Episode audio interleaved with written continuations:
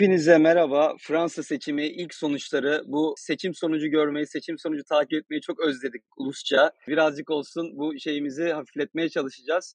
Hemen yaklaşık 3 dakika önce sonuçlar geldiği için taze taze sözü uzatmadan hemen Pınar'a veriyorum sözü. Pınar ne diyorsun? Beklediğin gibi mi oldu? Bu 58-41 oranı İlk ben onu görüyorum. Belki sen de başka kaynaklardan bakıyorsundur. Ne dersin? Yok zaten televizyondan baktım. Hemen kapatıp buraya geldim. %58. Yani açıkçası saklayabileceğim bir şey yok. Bekliyorduk ama bu işte Fransa'da yasak olmasına rağmen başka ülkelerden yalan anketlerin paylaşılması beni biraz ürküttü. 55 Löpen falan deniyordu. Hakikaten diken üstünde bekledim. Löpen gelmediği için mutluyum. İlk olarak bunu söyleyeyim. Ama evet %58 Macron için iyi tabii ki ama Marine Le Pen için de tarihi bir rekor. Onu da söylemekte fayda var. Çok yüksek bir oy onun için. Tabii Le Pen familyasının şeyine baktığımızda herhalde arayı en çok kapattıkları sürece gelmiş bulunuyoruz seçim şeyine baktığımızda. Baran hemen sana geçelim. Sen ne dersin? Beklediğin gibi mi? Ben açıkçası Le Pen'i bir 3-4 puan daha fazla alır diye düşünüyorum. Yani anketlerin ortalaması olarak 55'e 45 gibi biter diye düşünüyordum ama hani beklediğimden daha azaldı. Okuduğum haberlerde, okuduğum paylaşımlarda şöyle yorumlar yapılıyordu. Macron'un destekçisinin daha fazla olduğu yerlerde katılım oranının daha fazla olduğuna yönelik yorumlar vardı. Tabii bu kimlerden ne kadar daha fazla katıldı sonrasında belli olacak ama hani onun etkisi olduğunu düşünüyorum. İkincisi hani Pınar Hanım da dediği gibi dışarıdan kaynaklar geliyor, sonuçlar geliyor. İlk turda da benzer şeyler olmuştu. Böyle Le Pen'i önde gösteren sonuçlar falan olmuştu. Ama hani en doğru sonuçlar bunlar. Genel olarak Macron'un destekçisinin daha fazla olduğu yerden katılımın artmasının sonuçlarda etkili olduğunu düşünüyorum. Sen söyle lütfen sonra hatta ben e, bu genel şeye başlayayım, maratona başlayayım. Ben de, ben de ben de sana paslayacaktım sözü. Sen de takip ettin yakından. Senden de bir ilk analizleri alabilirsek. Ya açıkçası ben tabii burada uzun zamandır süreci takip eden iki kişi varken hiç öyle bir şey niyetli değilim açıkçası. Ama tabii mutluyuz hani yani aslında neden mutlu olduğumuzu da biraz konuşmak gerekiyor. Onu biraz ilerleyen zamanlarda ele almak istiyorum. Yani Fransa seçimleri neden konuşmaya değer derken aslında tam da bundan bahsediyorduk. Yani burada bir aşırı aşırılaşma, aşırı siyasetin güçlenmesi e, bu, bunlar çok önemli noktalar aslında ve bunlar kesinlikle konuşmaya değer. Biz de gerçekten bu akşam bunları konuşuyor olacağız. Ama ben burada hemen şunu hatırlatmak istiyorum. Hani izleyen belki e, süreçten çok habersiz olan insanlar için, izleyiciler için iki hafta önce de seçim yayını yapıyorduk. Şimdi tekrar seçim yayını yapıyoruz aslında. Bu da Fransa'daki bir farklılığa işaret ediyor.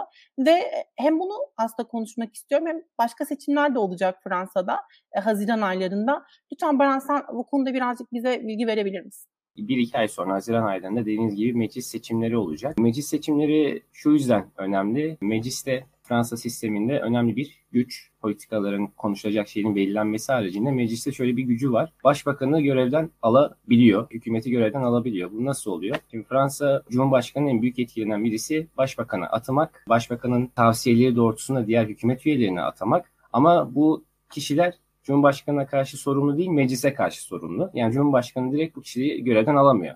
Ha şunu diyebilir. Ya istifa etsene. Tamam istifa edeyim deyip hani pratikte böyle şeyler oluyor ama kanunen bunlar olamıyor. Şimdi bu yüzden çoğunluk çoğunluk oylarıyla dediğim gibi hükümet düşürülebiliyor. Çoğunluk oyları yani muhalefet çoğunluğu ele geçirirse mecliste böyle bir ihtimal var. Yani ikilik olma durumu. Bu olabilir mi?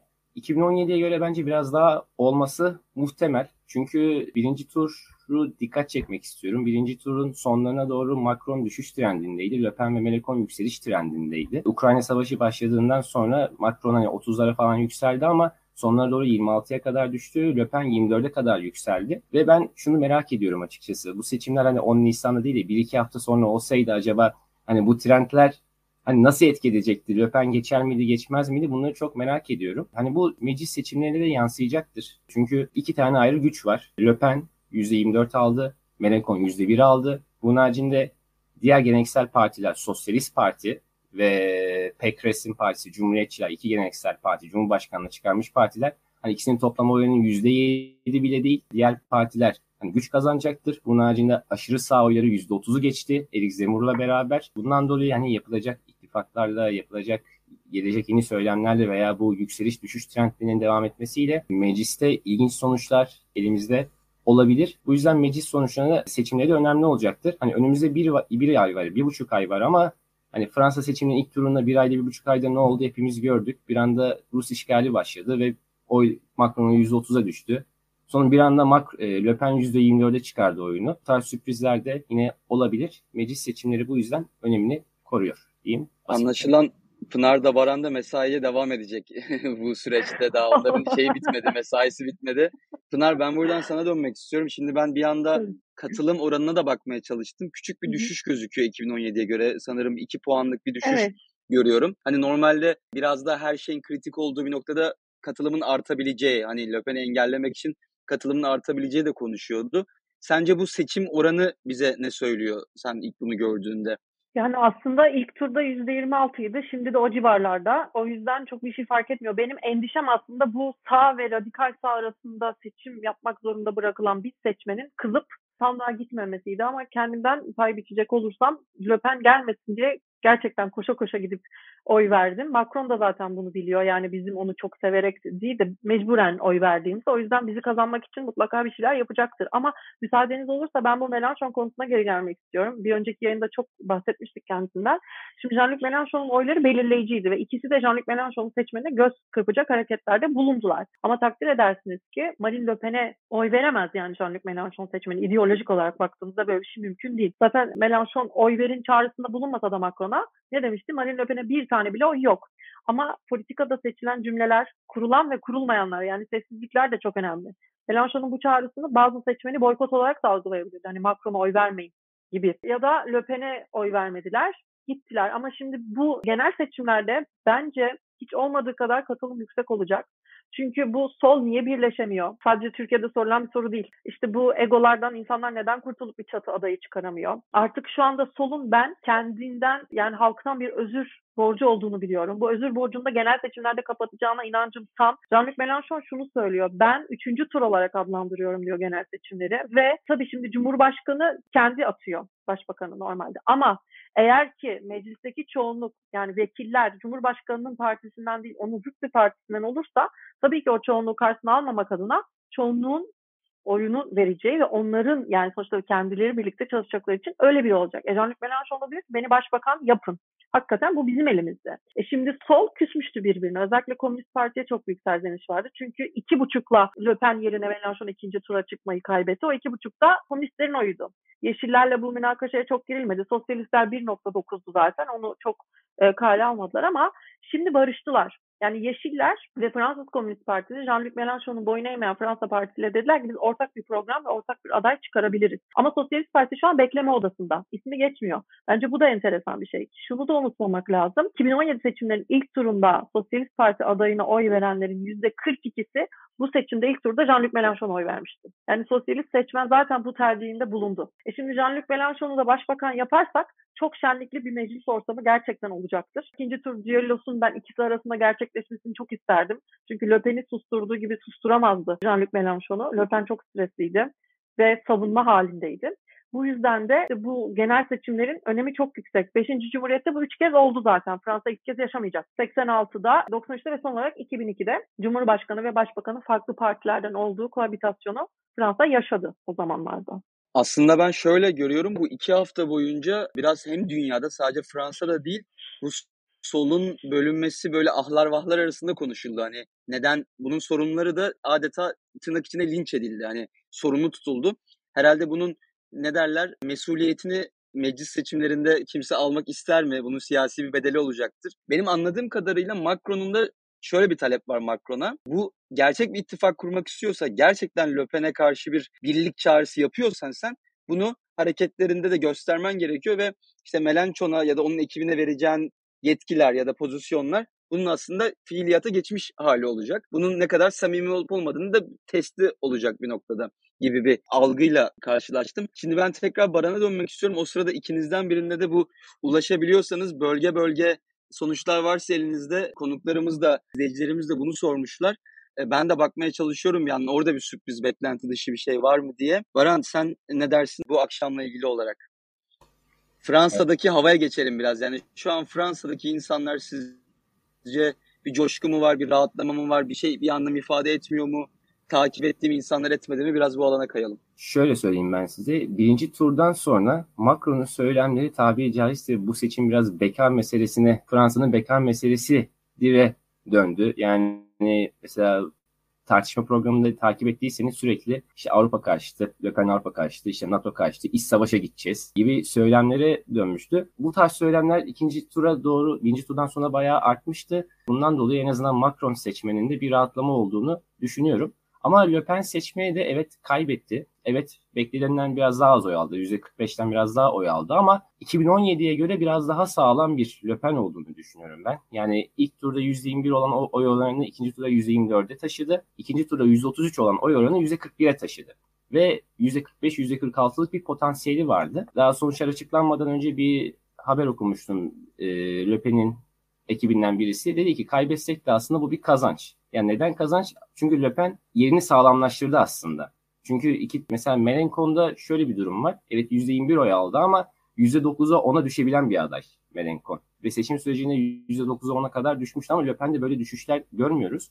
Yani yerini sağlamlaştırdı diyebiliriz. Yani güçlü bir isim artık Fransa seçimlerinde. Ve bu meclis seçimlerinde de yansıyacaktır diye düşünüyorum. Genel olarak böyle söyleyebilirim. Pınar biraz daha senden de o zaman sahadan kısmını Hı. alalım. Yani bugün seçim atmosferi nasıldı?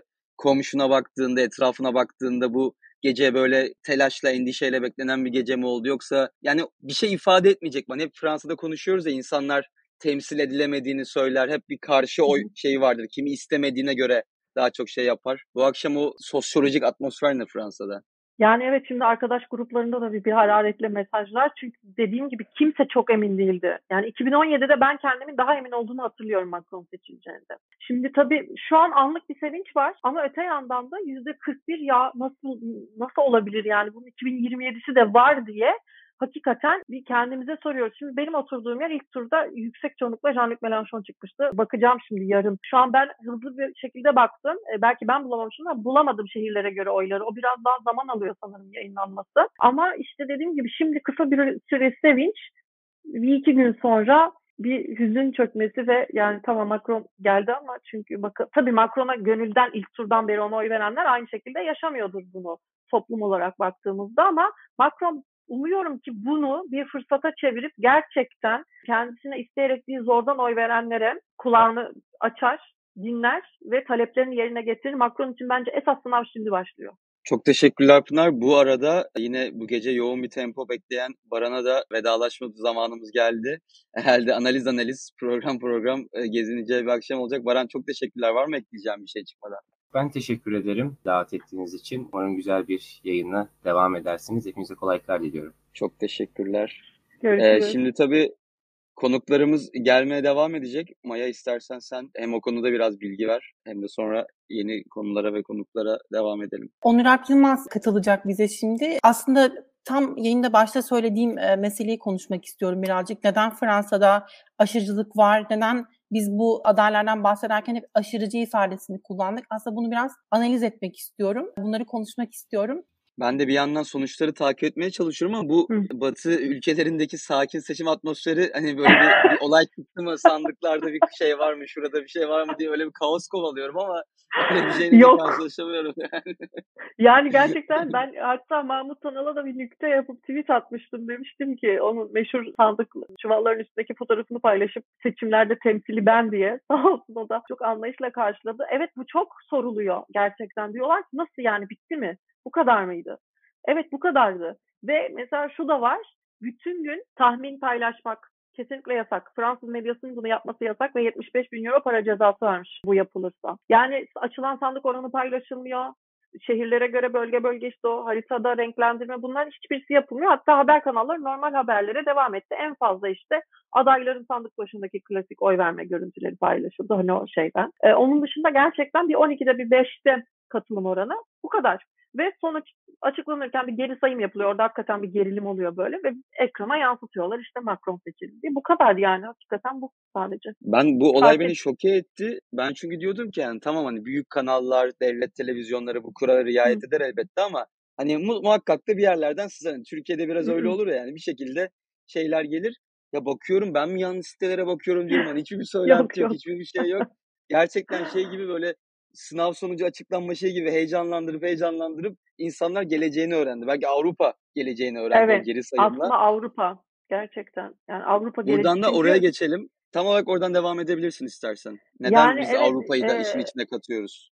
Çünkü Brüksel ve Almanya, İpek de bilir, Macron'un devam etmesini istiyorlardı. Sonuçta bir tarafta Avrupa Birliği taraftarı biri var ve hali hazırda Avrupa Birliği dönem başkanlığı yapan birisi. Marine Le Pen Avrupa Birliği'ne 2017'de alenen karşı olduğunu söylüyordu. Şimdi biraz dozajını düşürdü yani ama Avrupa Birliği'nin kurumlarına biraz laf ediyordu.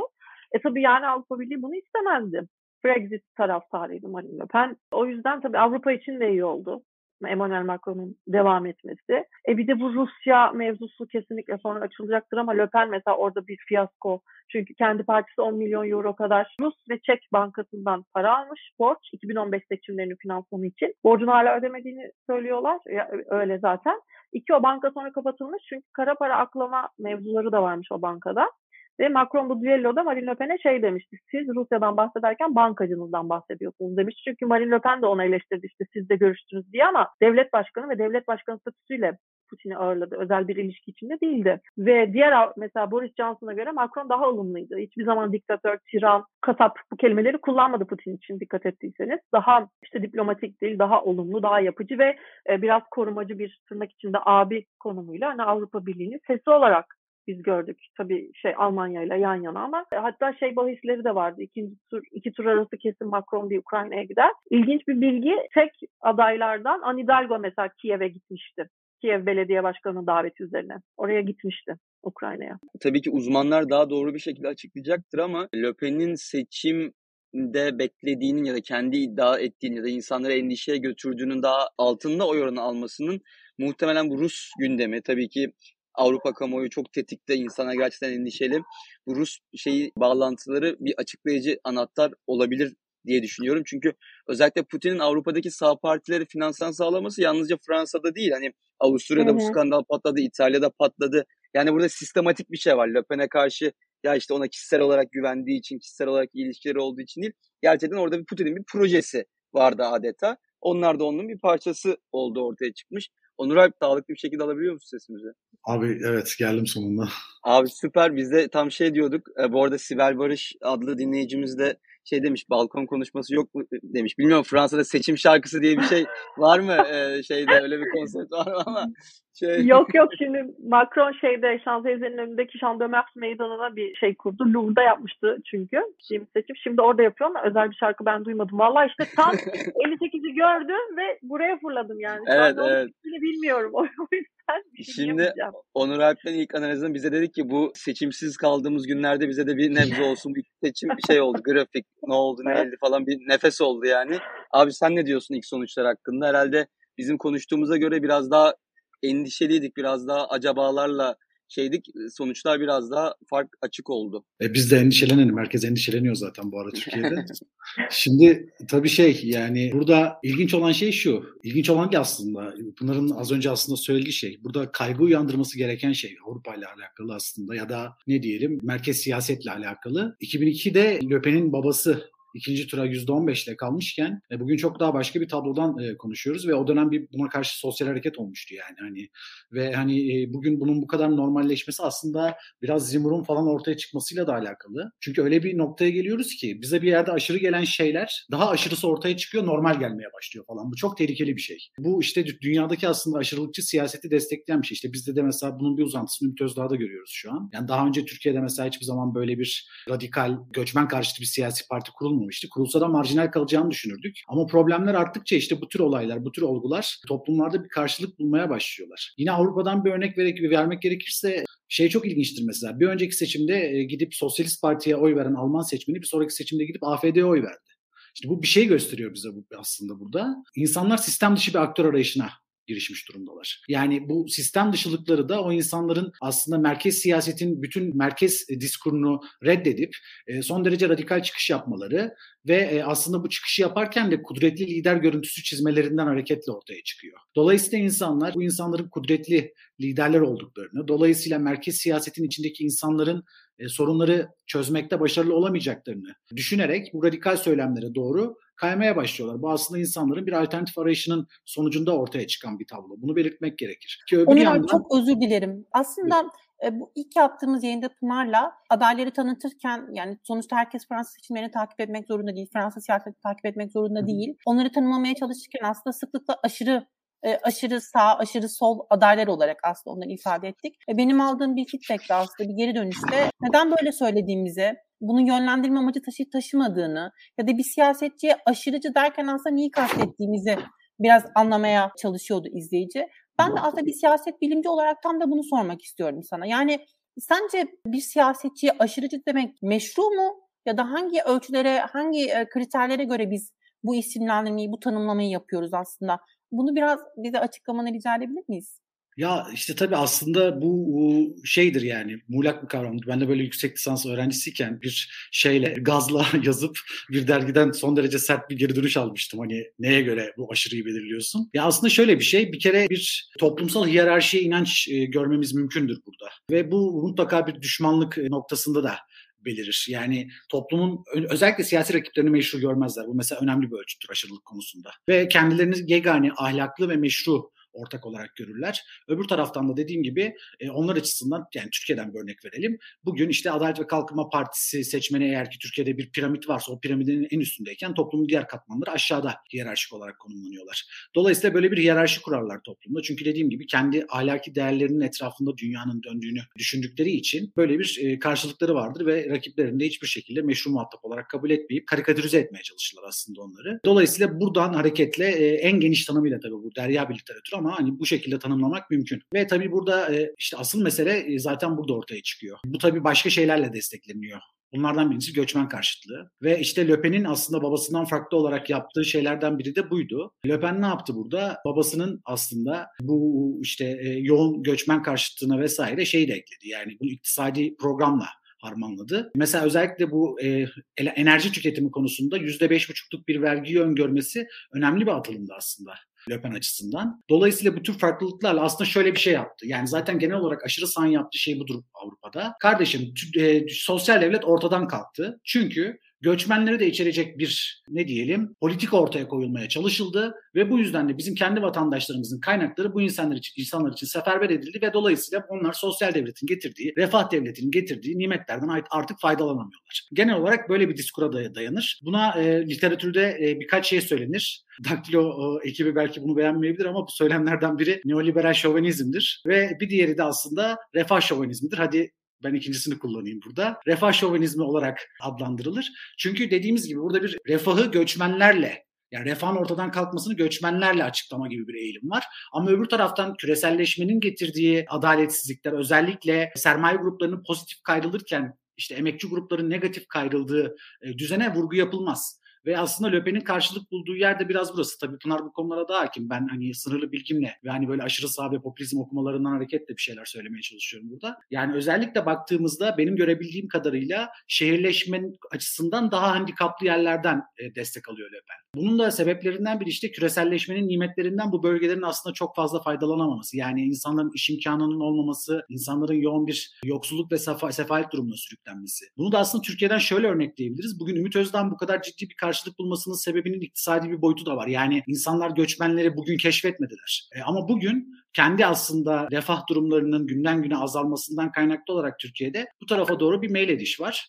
Dolayısıyla böyle bir yanı da var. Yani iktisadi refah ortadan kalktıkça aslında bu tür e, aşırılıkçı e, siyasi adımların ya da e, siyasi eylemlerin ya da siyasi hareketlerin aslında ellerindeki koz da artmış oluyor ve onlar da bunu yozlaşmış elitler bir tarafa koyuyorlar. Öbür taraftan halkın bizzat kendisi olan, kesinlikle yozlaşmamış tabii halk onların görüşüne göre. Ari halk, temiz halk, e, son derece ahlaklı halk. Bunların da tek ve yani temsilcisi olarak çünkü hatta temsilcisi değil onun bizzati kendisi olarak kendilerini lanse ederler. Ve dolayısıyla buradan hareketle bunu dediğim gibi iktisadi hayat, göçmen karşıtlığı ve aslında o ülkenin kendi yerel dinamikleri bağlamında artı olarak kullanılabilecek hangi koz varsa kullanırlar. Tabii sadece sağdan gelmiyor. Bugün sağ örneği konuşuyoruz Löpen'den bahsettiğimiz için. Ümit Özdağ da cazip bir örnek olduğu için sürekli oradan karşı karşılaştırıyoruz. Ama tabii bunun sol yansıması, yansıması da var. Zaten e, popülizmin şeyi de bu. Alamet farikası da budur. Farklı ideolojilere eklemlenme gibi bir durumu vardır popülizmin. İşte aslında oradaki durum yani o ülkedeki durum neye elverişliyse daha ziyade mesela Latin Amerika'da sol popülizmin ortaya çıkması biraz bununla alakalı. O ülkenin dinamiği neyle alakası, alakalıysa ya da o bölgenin dinamiği neyle alakalıysa popülizmin de o siyaset bağlamında ortaya çıktığını görüyoruz. Burada aslında Pınar sen neler söylersin?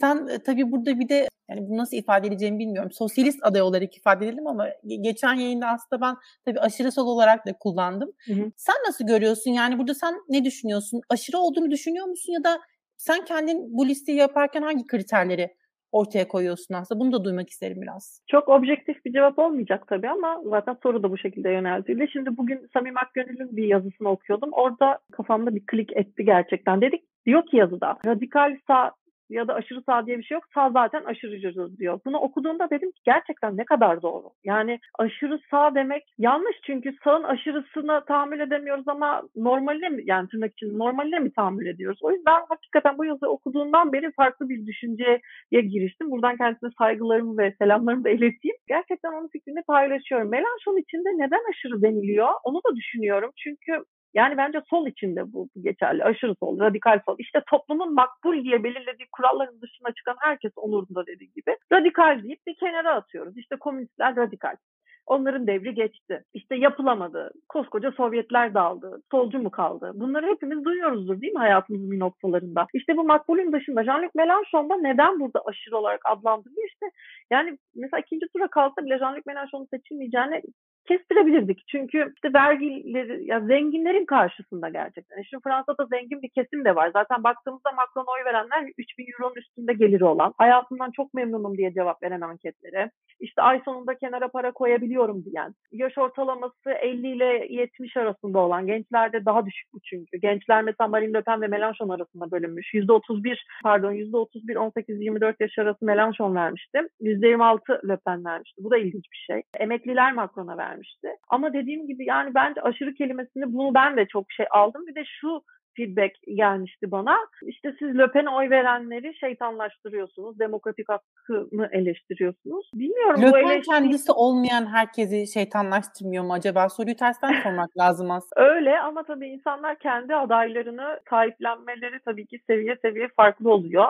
Ne kadar kendini benimsediği ya da içselleştirdiği. O eleştiriye de buradan nasıl bir cevap veririm diye düşündüm. Yani toplumun belli bir kesimini kendi gibi olmayanı dışlayan hatta sokağa çıkma hakkını bile elinden almak almak isteyen birisi zaten bence demokratik değil. Ona oy vermeyi de tamam demokratik hak ona oy vermek. Ona tabii ki bir şey demiyorum. Şimdi Marine Le Pen'e oy verdin deyip konuyu kestirip atamayız. O insanların da neden ona oy verdiğini anlamamız gerekiyor sonuçta baktığımızda. Bunun 2027'de var. Marine Le Pen şunu da diyebilir. Yani ben tarihi bir oy elde ettim. Macron zaten iki kere beş seçildi. Önümüzdeki seçimlerde Macron yarışa da giremeyecek. Bunu da söyleyelim buradan. İki kere beş senelik görev yapabiliyorsun. Ama Marine Le Pen'in seçim vaadi yedi sene olsun bir kere olsundu. Mesela yedi sene iki kere Mitterrand yapmıştı Fransa tarihinde en uzun cum- 5. E, Cumhuriyet'te. Tabii şimdi bu geçmeyecek ama e, Macron önümüzdeki seçimlerde olmayacak. Şimdiden önümüzdeki seçimleri konuşmaya başlamak da bir hastalık gibi oldu ee, ama. Sen önümüzdeki seçimler derken aslında Le Pen de 2027. Bir, evet bir açıklama yapmış ve işte savaşmaya devam edeceğim. Daha Tabii. önümüzde meclis seçimleri var diyor. Bırakmıyor yani. Zaten yani bu kadar güçlenmiş bir aşırıcı e, siyaset içinde bu insanların bu seçmenlerin ortadan kalkacağını düşünemeyiz. Yani bir Yok. temsil edilen bir bir durum var aslında. Yani istediğimiz kadar gözümüzü kapatalım bu ortadan kalkmıyor ve bu çok güçlü Tabii bir şekilde ki. dalga dalga yayılıyor aslında. Yani aslında biraz başta konuşabildik ama biraz şu meclis seçimleriyle ilgili yorumlarını alabilir miyim Pınar aslında? Neler bekliyorsun orada? Yani beklentiler var. Bir de işte dediğim gibi bu solun birleşememesini falan konuşmuştuk. Sol bence artık bir Marine Le Pen'in bu kadar yükselmesi sol için bir uyarıcı nokta olabilir diye düşünüyorum. Çünkü gerçekten 58 evet ama bir yanda da 41 var. Bu 41 önümüzdeki seçimlerde önümüzdeki seçimler dedim 2027 Cumhurbaşkanlığı seçim. Çünkü önümüzde şu an bizim genel seçimler var. E, Jean-Luc Mélenchon işte söylediğim gibi e, beni başbakan seçim çağrısında bulundu ve demişti ki koabitasyon durumunda sadece Cumhurbaşkanı kendi istediğini değil de meclisteki parlamenter çoğunluğa bakarak birini seçmek gerekecek. Çünkü tabii ki karşısına almak istemeyecektir insanları. O yüzden Jean-Luc Mélenchon'un başbakan olabilme ihtimali bence bununla yükseldi. Çünkü küsen sol ilk turda. Çatı adayı çıkaramayan sol bu sefer barıştı. Burada mesela 2027 seçimlerinde ben artık Sosyalist Parti'nin girme cesareti olacağından da şüpheliyim açıkçası. Çünkü %1.9 olarak tarihin en düşük skorunu aldı ki Anne Hidalgo Paris Belediye Başkanı Paris'te bile 7. çıktı. Yani düşünün belediye olarak hizmetlerini beğenmemiş ki insanlar Cumhurbaşkanı olmaya layık bile görmemişler. Bir de başka bir ilginç bilgi paylaşayım. Belki bunun başka ülkelerden örnekleriyle de konuşuruz. Valérie Pécresse mesela para istiyordu en son. Size söyleyeyim neden? Çünkü ilk turda %5 barajını geçemeyen adaylar seçim kampanyalarına harcadıkları paranın iadesini devletten alamıyorlar. Bu yüzden de mesela daha temkinli ilerlerler. Daha az harcama yaparlar. Ve e, Valérie Pécresse anketlerce şişirilmişti. Yüzde dokuz alacağı söyleniyordu. Kendisi de şaşırdı. Hakikaten açık söyleyeyim ben de şaşırdım. Ve mesela Valérie Pécresse en son çıktı dedi ki ben kişisel olarak 5 milyon euro borçluyum. Lütfen bağış yapın. Ya bunu kameraların önüne çıkıp söyledi mesela. Ee, bu da bilmiyorum başka bir ülkede var mı? Biliyorsanız lütfen söyleyin. O yüzden evet. mesela Jean Lassalle vardı yine başka bir aday o çok düşük bir oy aldı. O mesela temsili 10 euroluk çek yapıp Anne Hidalgo'ya ve Yeşiller Partisi'ne falan vermişti mesela. Bir de Pekres için zor olan %0.8 ile bu 5'i kaçırdı. O yüzden çok zor bir durumda. Sosyalist Parti için de son olarak şunu söyleyeyim. Zaten ekonomik sıkıntıları çoktu. Merkez binalarını satmak durumunda kalmışlardı parayı iade edebilmek için. Şimdi yani Sosyalist Parti hem bir politik krizde hem de finansal bir krizde çok zor. Yani hem yanlış aday hem Fransa Hollande döneminden itibaren bu Sosyalist Parti'nin yıkılına şahit olmamız bizim Bütün bunlar farklı konu başlıkları. Ben de bir yandan herhangi bir burada satabileceğim bilgi geliyor mu diye kenardan takip ediyorum. Şimdi seçim katılım oranı %60 2 gibi gözüküyor ki bu da son 50 yılın en düşük rakamıymış. Yani 1969'dan bu yana en düşük katılım oranı. Tahmin ediyorum ikinci turlar için bu sayı. Anladığımız kadarıyla gerçekten yani ciddi bir sayıda insan bütün bu konsolidasyon çabasına rağmen, bütün bu beka meselesi haline getirme şeyine rağmen gerçekten inceldiği yerden kopsun deyip hani sandığa gitmeye o anlamda bir şey olmamış. Çünkü tahmin ediyorum ki diğer seçimlerde böyle büyük bir ivmesi olmadığı için Le Pen ailesinin üyelerinin diyeyim farklı farklı üyelerinin bu kadar belki katılımın yüksek olmaması normaldi ama ben açıkçası bunda daha yüksek bir katılım bekliyordum. Onur Alp'e şöyle dönmek istiyorum. Sonra aynı soruyu Pınar'a da soracağım. Bahadır Bey gelince Bahar'a da soracağım. Şimdi ben hep bu Fransa'da öncelikle şeyi çok merak ediyorum. Yani 49 yaşında, şu an 44 yaşında olması lazım Macron. E, 49 yaşında iki dönemini tamamlayacak. Adeta Fransa siyasetinde hani bir 75-80 yıl insan artık sağlıklı şekilde yaşıyor diyebilirsek. Yani böyle bir 25 sene gölge gibi orada hani resmi bir görev alamasa da orada onun şeyi ruhu orada Fransa siyasetinde olacak. Bu da enteresan bir deneyim olacak yani bence siyaset açısından. Bunu şuraya bağlayacağım. Bazen siyasetçiler bu artık seçilme baskısını üstünden attığı anda, e, seçilme baskısı artık oradan çıktığı anda daha farklı politikalar izleyebilir. Çünkü şöyle bir durum var. Macron da çok gerçekten bir şahıs partisi kurduğu için orada yani Macron'un şahsında bütünleşen bir yol açtığı için hani Macron'un partisinin böyle bir geleneği, onun devamında şu gelir, işte şöyle önemli isimleri var falan. Hani bilmiyorum siz daha iyi biliyorsunuz ama böyle bir gelenekten bahsedemiyoruz. Bu yüzden de bence hem sol için hem Le Pen için zaten hani sağ bu hikaye yaratmadığı iyidir. Şimdi Le Pen de eminim nasıl işte adım adım geliyoruz, işte bir adım sonrası zafer olacak falan gibi hikayeler yaratacaktır. Böyle bir iştahlar kabaracak siyaset olarak Fransa siyasetinde. Orada Macron gidiyor, bir güç boşluğu oluşacak. Son dönemi Avrupa için acaba yapamadığı bir şeyleri yapacak mı? Böyle genel bir dünya siyaseti için, Avrupa siyaseti için ne dersin Onur Alp? Evet seçilme baskısının ortadan kalkması önemli tabii. Ee, göreceğiz yani e, bence daha böyle bir proaktif rol, rol oynayabilir e, Avrupa siyasetinde ama biraz şeye bağlı. Yani Le Pen'in Avrupa karşıtlığını ya da Fransa'da yükselen işte daha e, aşırıcı siya, siyasi hareketlerin Avrupa karşıtlığını nerede konumlayacağına bağlı. Çünkü Avrupa ile ilgili tartışma biraz egemenlik haklarının devredilmesi ve yoksulluğun aslında işte bu yüzden artması gibi bir noktadan kurgulandığı için bilemiyorum. Yani bu aslında biraz sanki hangi rol oynamak isteyeceğine bağlı olarak değişecek. Siyasetçi rolünü mü oynamak isteyecek yoksa işte Fransa'nın geleceğine sahip çıkan tırnak içinde işte merkezin e, gücünü tutmaya çalışan Macron rolünü mü oynamaya çalışacak? Macron'un ortaya çıkışı da böyleydi zaten.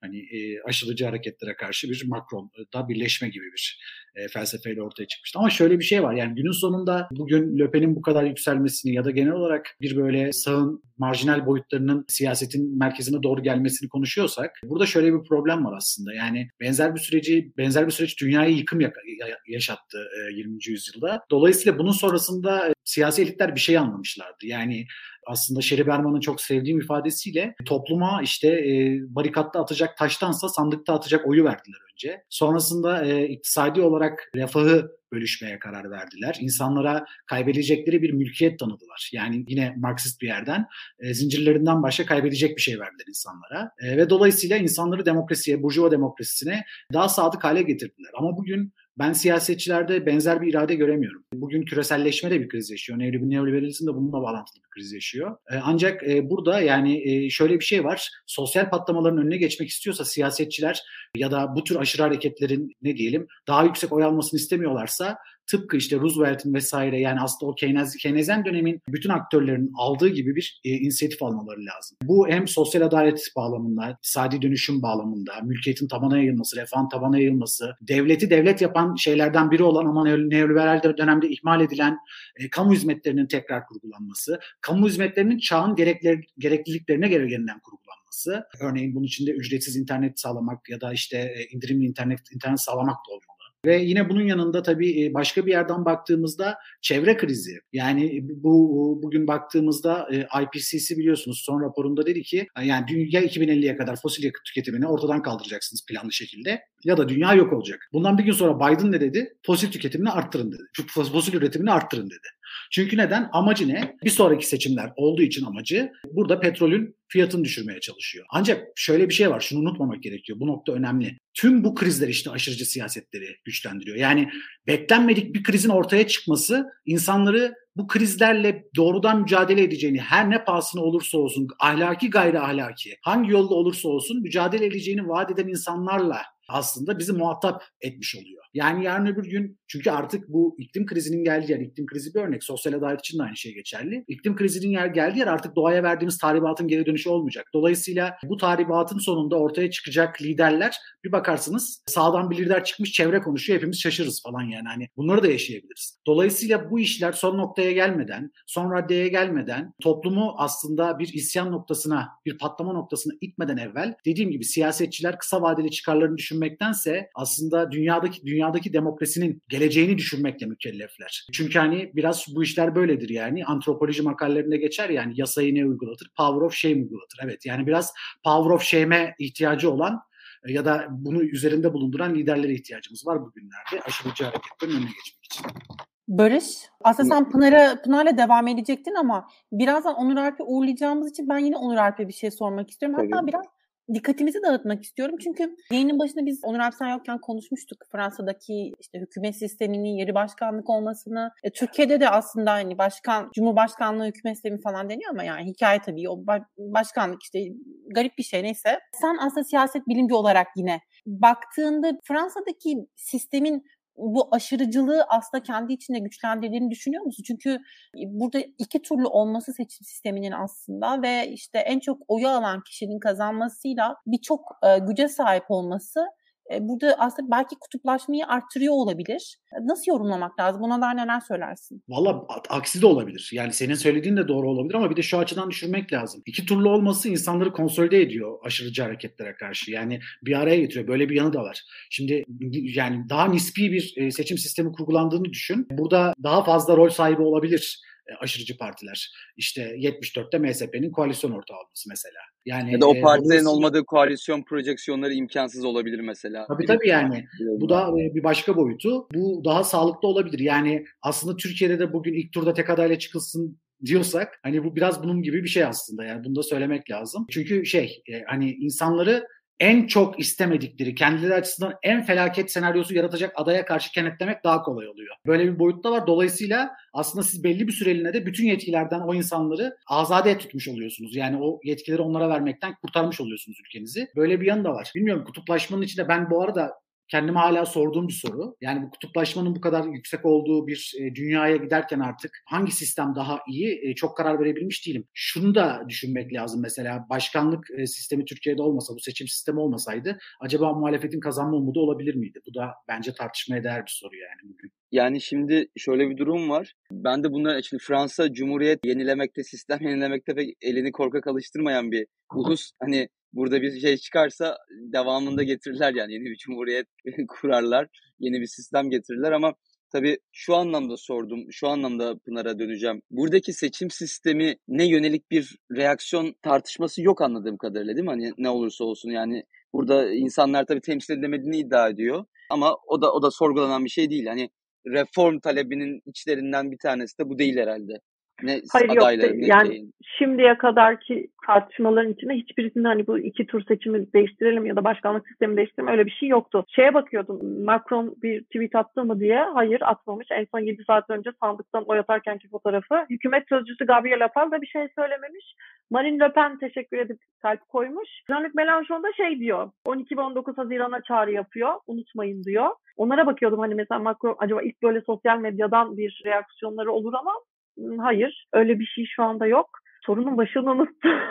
Yok yok ya ben buradan devam edebiliriz yani. Şimdi Hı. hemen zaten Melanchon'la ilgili böyle bir strateji izleyeceğini konuşmuştuk daha bu tweet gelmeden Evet. sen söylemiştin o doğrulanmış Evet. oldu bir noktada. Do- tabii tabii zaten- zaten... söylüyordu yani geri çekilmeyin falan yazmış. Bir yandan da ben bakıyorum bu seçim katılım oranının düşük olması anladığım kadarıyla orada hala temsil edilmeyi bekleyen ve mobilize olma ihtimali olan bir seçmeni işaret ediyor. İlk Evet. okuduğum analizlerde de Melanchon seçmeninin o kadar da Macron'a oy vermeye gitmediğini gösteriyor. Bu anlamda Tabii. Fransa'da siyaset devam edecek herhalde siyasetin o kazanı kaynamaya devam edecek. Tabii Çok bir de şöyle bir şey var. Başlamadan bir Yok. de Twitter hesabından Melanchon şey paylaşmıştı. Onu gördüm ya. Oy kullanırken hemen. fotoğrafını paylaşmıştı. Yok görmüşsün Ba- sanki. gömlek içinde. düğmeleri gömlek düğmeleri kapalı mı oy kullanırken şeyde orada da bir Evet şey yapmış. şöyle göstereyim. Görünüyor mu bilmiyorum ama Heh, evet.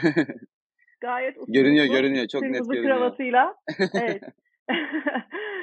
şey evet yani hatta şunu söylemiş Macron 5. Cumhuriyet'te en kötü seçilen Cumhurbaşkanı demiş. Marine Le Pen batı, yani kaybetti diyor. Sandıklar konuştu diyor mesela. Geri çekilmeyin tam tersi kitlesel bir şekilde eylemlerinize, hareketlerinize devam edin ve başka bir yol seçerek Macron'u püskürtebilirsiniz diyor. Başka yolda işte bu dediğim genel seçimler yani. Evet bunu söylüyor. Üçüncü tur diyor.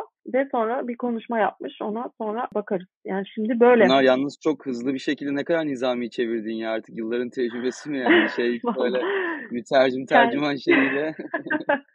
Aynaya baktığımda bile seçim görüyorum. Gerçekten artık o noktaya geldim. Bu arada Onur'a iltifat gibi olacak ama gerçek düşüncem hani ben uzaktan takip ediyorum işte şöyle böyle diyor da gerçekten çok doğru noktalara parmak bastı. İşte siyaset bilimci olmanın verdiği şey bilgi birikimini bütün ülkelerden edindiği kısıtlı bilgilerle olsa bile doğru yorumlamak. Hani bu da arkadaşın övüyor kankacılık gibi oldu ama doğru şey yani. Şimdi yüzüne de söylemek istedim burada.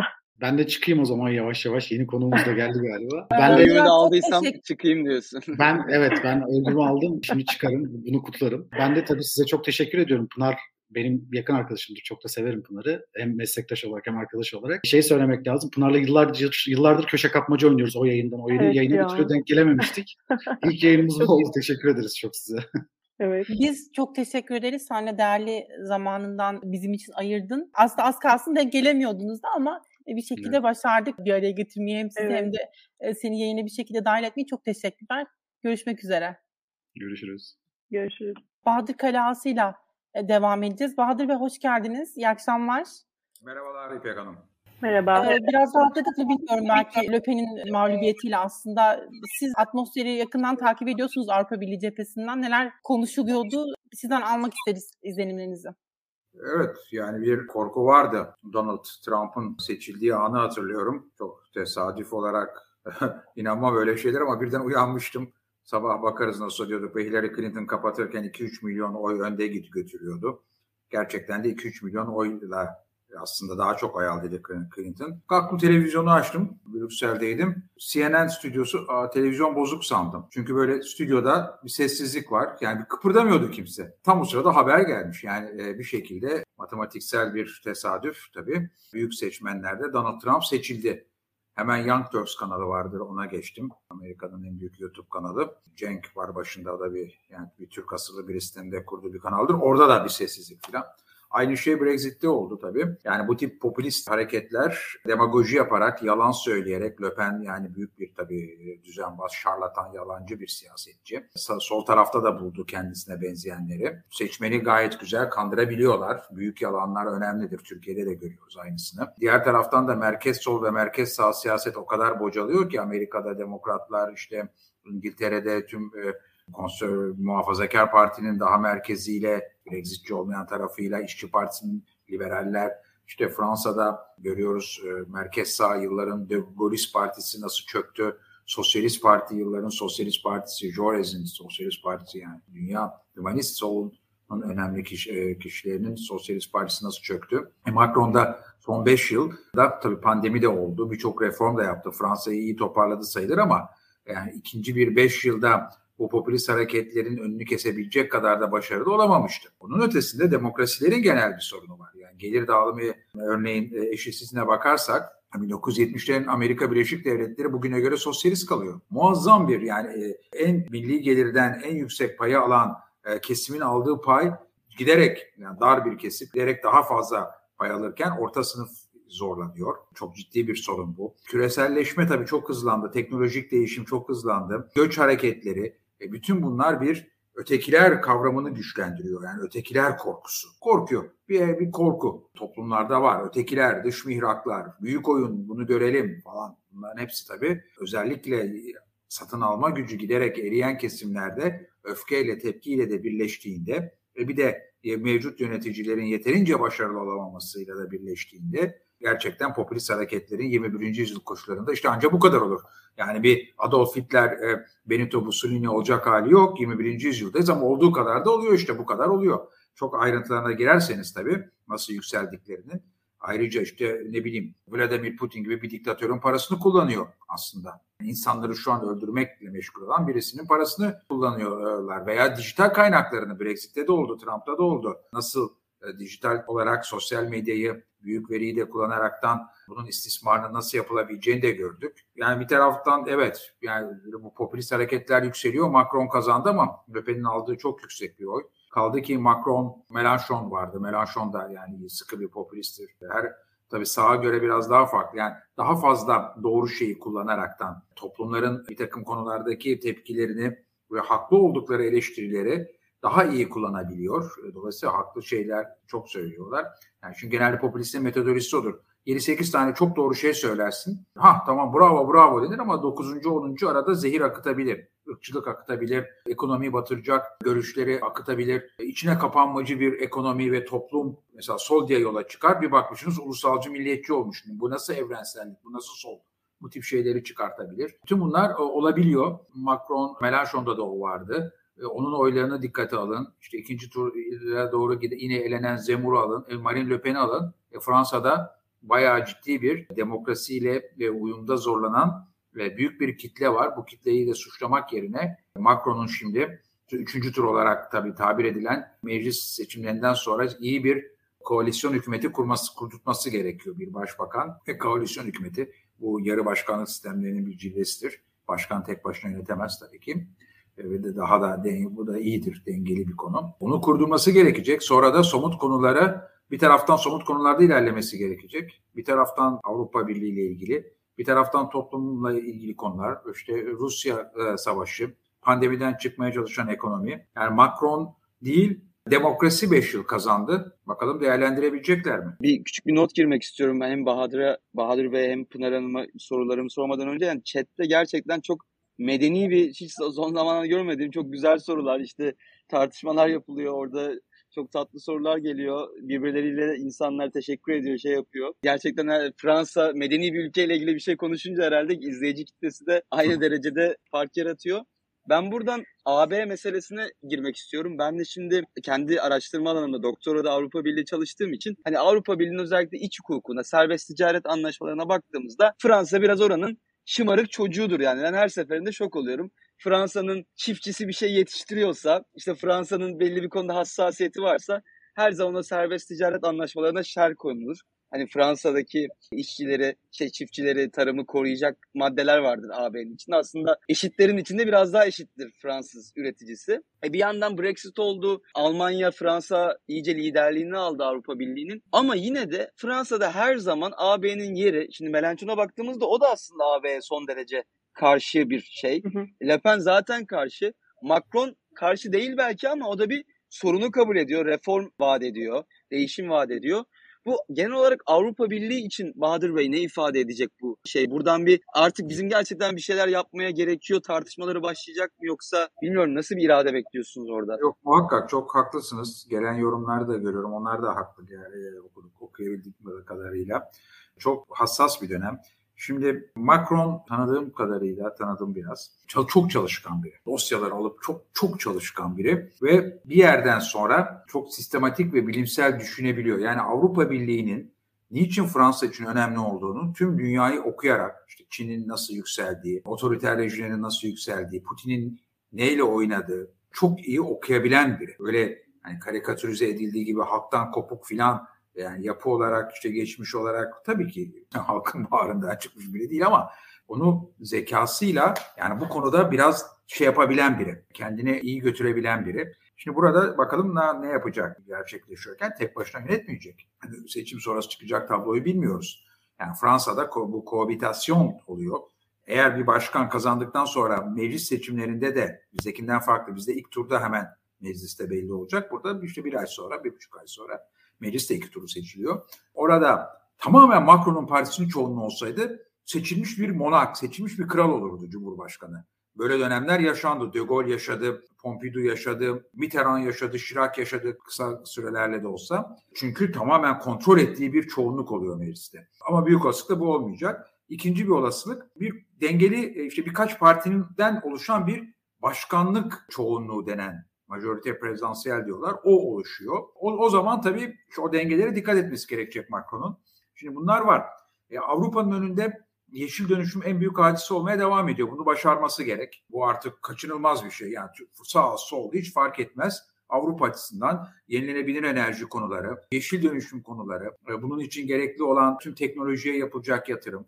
Dolayısıyla bunun ikizi olan dijital dönüşümde ilerlemek, Üçüncü olan sosyal dönüşüm artık iyice artık üçüzleşti bu konu. Toplumların gelir dağılımı dengesizliklerinden işte satın alma güçleri, emeklilik konusu, sağlık politikaları bütün bunlar. Şimdi bu üçlüyü bir şekilde iyi yönetmeleri gereken bir dönemde. E bunun da çözümü daha az değil daha fazla Avrupa. Çünkü bir kere bir boyut sorunu var. Yani tek başına bu ülkeler bunu yapamıyorlar. İşin içinden çıkamıyorlar. Pandemide de bu ortaya çıktı. Ne oldu pandemi başlayınca? Sağlık politikaları Avrupa nerede denirdi?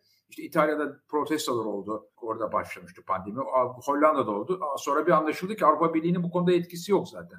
Ne yapsın? Sonra yetkiler verildi. Para birliği içinde. Şimdi bütün bunları toparlamaya çalışacak. Bütün bunları toparlarken Almanya çok farklı bir yere doğru gidiyor. Almanya Fransa dengesinde Almanya'da ekonomik güç vardı. Fransa'da da vardı ama Almanya kadar değil tabii ama Fransa'da da nükleer silahlar askeri güç. E şimdi Almanya'da askeri güç olmaya başlıyor. Nükleere kadar gitmeyecektir ama Diğer taraftan öbür nükleer güç İngiltere şu an çekirdek Avrupa'nın dışında. Hadi bakalım burada da bir, bir farklılaşma var.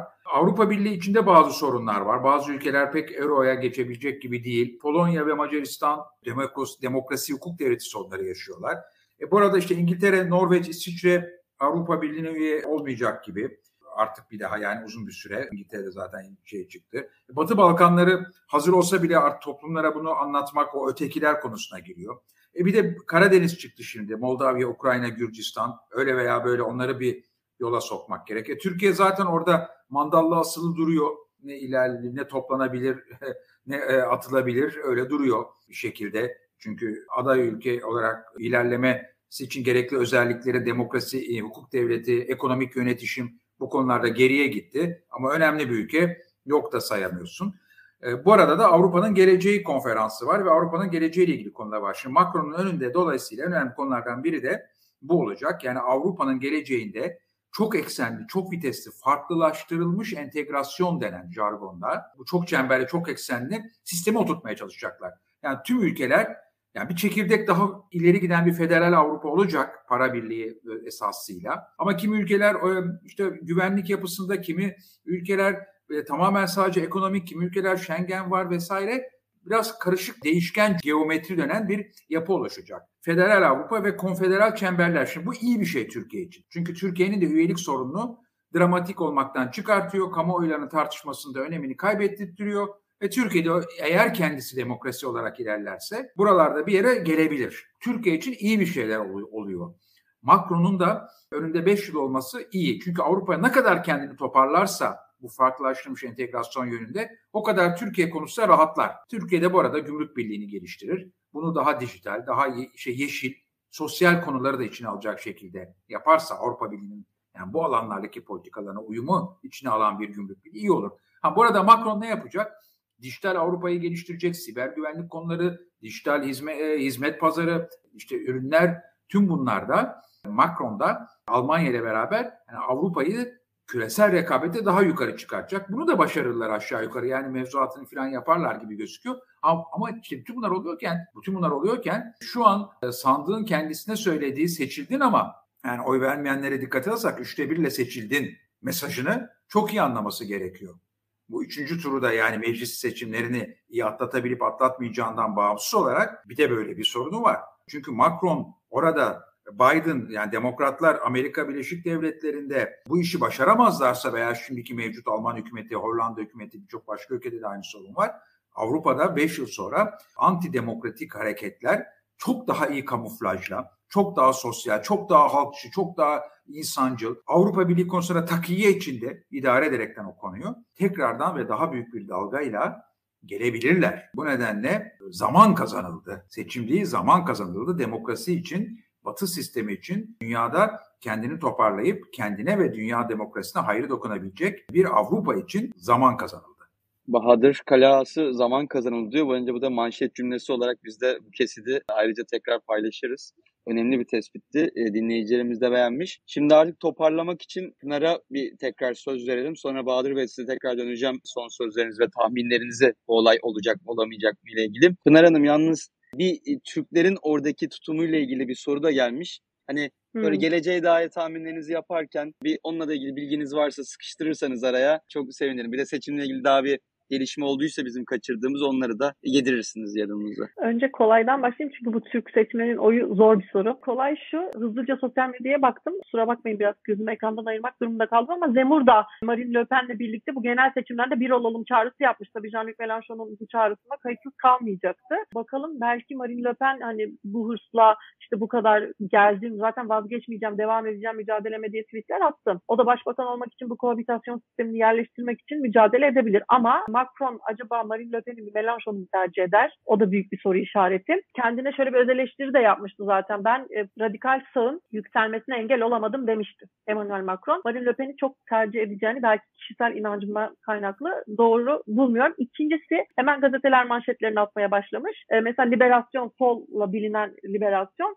Macron seçildi ama kime teşekkür edecek? Ve altında da birçok insan radikal sağ baraj yapmak için e, sandıklara gitti. Bu demokrasi için acaba hani nasıl olacak diye. Bu da demek ki konuşuluyor. Türklerin yani Türkler kime oy veriyor? Bunu resmi olarak benim bildiğim kadarıyla istatistiğini tutmak çok mümkün değil. Çünkü seçmen olduktan sonra siz Fransızsınız ve Fransız kimliğinizle burada varsınız. Yani çift vatandaşlığınız orada sayılmıyor. O yüzden şimdi Türk seçmen kategorisi burada devlet istatistiklerinde mümkün değil. Ama bunu e, bireysel sosyolojik, bireysel derken yani bir kurumsal bir sosyolojik araştırmayla Türklerle gidip saha araştırması yapılıp görüşülerek sorulabilir tabii ki bu bir çalışma konusudur. Ama şimdi yanlış bir cevap vermek istemediğim için bu soruyu e, müsaadenizle yanlış anlaşılmazsa çok net bir cevap vermeden geçeyim. Hani geçiştiriyor gibi olmasın da yanlış bir bilgi verip de sonra neden böyle dedim öyle değilmiş demek istemiyorum. Yo yo bence örnek bir akademisyen ahlakı sergilediniz yani. Hani şey yapmak yerine cevap vermiş olmak şey yapmak yerine bence çok olması gereken bir şey. Var mı Pınar ekleyeceğin bir şey? Ekleyeceğim bir şey gerçekten Bahadır Bey'in dediklerine de katılıyorum. Bu Avrupa Birliği konusunda zaten programdan ilk baktığımızda Macron ne kadar Avrupa Birliği yanlısı oldu. Şöyle enteresan bir şey vardı bence bu seçimlerde. Jean-Luc Mélenchon ve Marine Le Pen'in ortak paydada buluştuğu iki nokta vardı. NATO'dan, NATO'nun askeri kanadından çıkmak ikisinin de savunduğu şeydi. İkincisi de Rusya'ya uygulanacak gaz ve petrol ambargosuna karşı bir tutum sergiliyorlardı. Şunu savunuyorlardı. Bu Fransızların cebini yakar. Çünkü zaten artan petrol fiyatları, bazı gıda ürünlerinin bulunamaması marketlerde bunlar gerçekler. E şimdi enflasyon da %4.5, 2.8'lerden çıktı. Bu vardı ve alım gücü konusunda da Onur söylemişti. Marine Le Pen babasının bir tık üstüne giderek bugün programına baktığımızda bu benzin ve enerji fiyatlarından alınan %20'lik vergiyi %5.5'e çekeceğini söyledi. Ya da temel gıda fiyatlarında KDV'yi sıfıra indireceğini, bunların içerisinde hijyenik pedler ve çocuk bezleri de var bunları söylüyordu. Mesela bunlar e, seçmene dokunacak şeyler. Çünkü seçmenin %56'sı diyordu ki benim oyumu belirleyen şey alım gücünü kimin iyileştireceği. O yüzden Marine Le Pen burada doğru bir at oynadı satranç tablosunda. Macron'un programında alım gücü kelimesi net bir şekilde böyle geçmiyor. Bu açıdan bence önemli bir detaydı. Tabii Rusya mevzusu da var. Kimi adaylar Rusya'dan Fransız şirketlerinin çekilmesi gerektiğini savunuyor. Örneğin Total Enerji grubunun.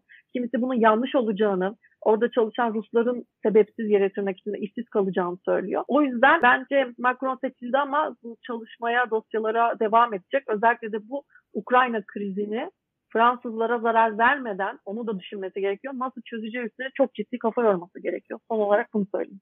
Pınar gerçekten bu tarihi seçimde başından itibaren sonuçları da birlikte öğrendik zaten. Bizimle birlikte olduğunuz için çok teşekkür ederim. Bizim için bir onurdu seni ağırlamak. Son olarak gitmeden şunu da söyleyeyim. Bir de soru gelmiş. Seçim sonuçlarını izlemek için hangi tavsiye? Gece boyu herhalde takip etmek için. Bilmiyorum hmm. siz e, nereden takip ediyorsunuz? Ben France 24'e bakıyorum ama daha tabii sen siz yerel ikiniz de yerel dilleri de hani Fransızca da okuyabildiğiniz için şey farklı olacaktır yani sizin skalanız çok daha geniş ama yani BFM vardı gösteren işte TRT 1'e denk gelen TFM vardı ama bütün gece boyunca yani sonuçlar sorgulanmaz da ne oldu ne bitti bunlar konuşulur. Evet. Ertesi gün mutlaka konuşulur. Bir de mesela şu alt yazı beni çok güldürüyor. İlk sonuçlar.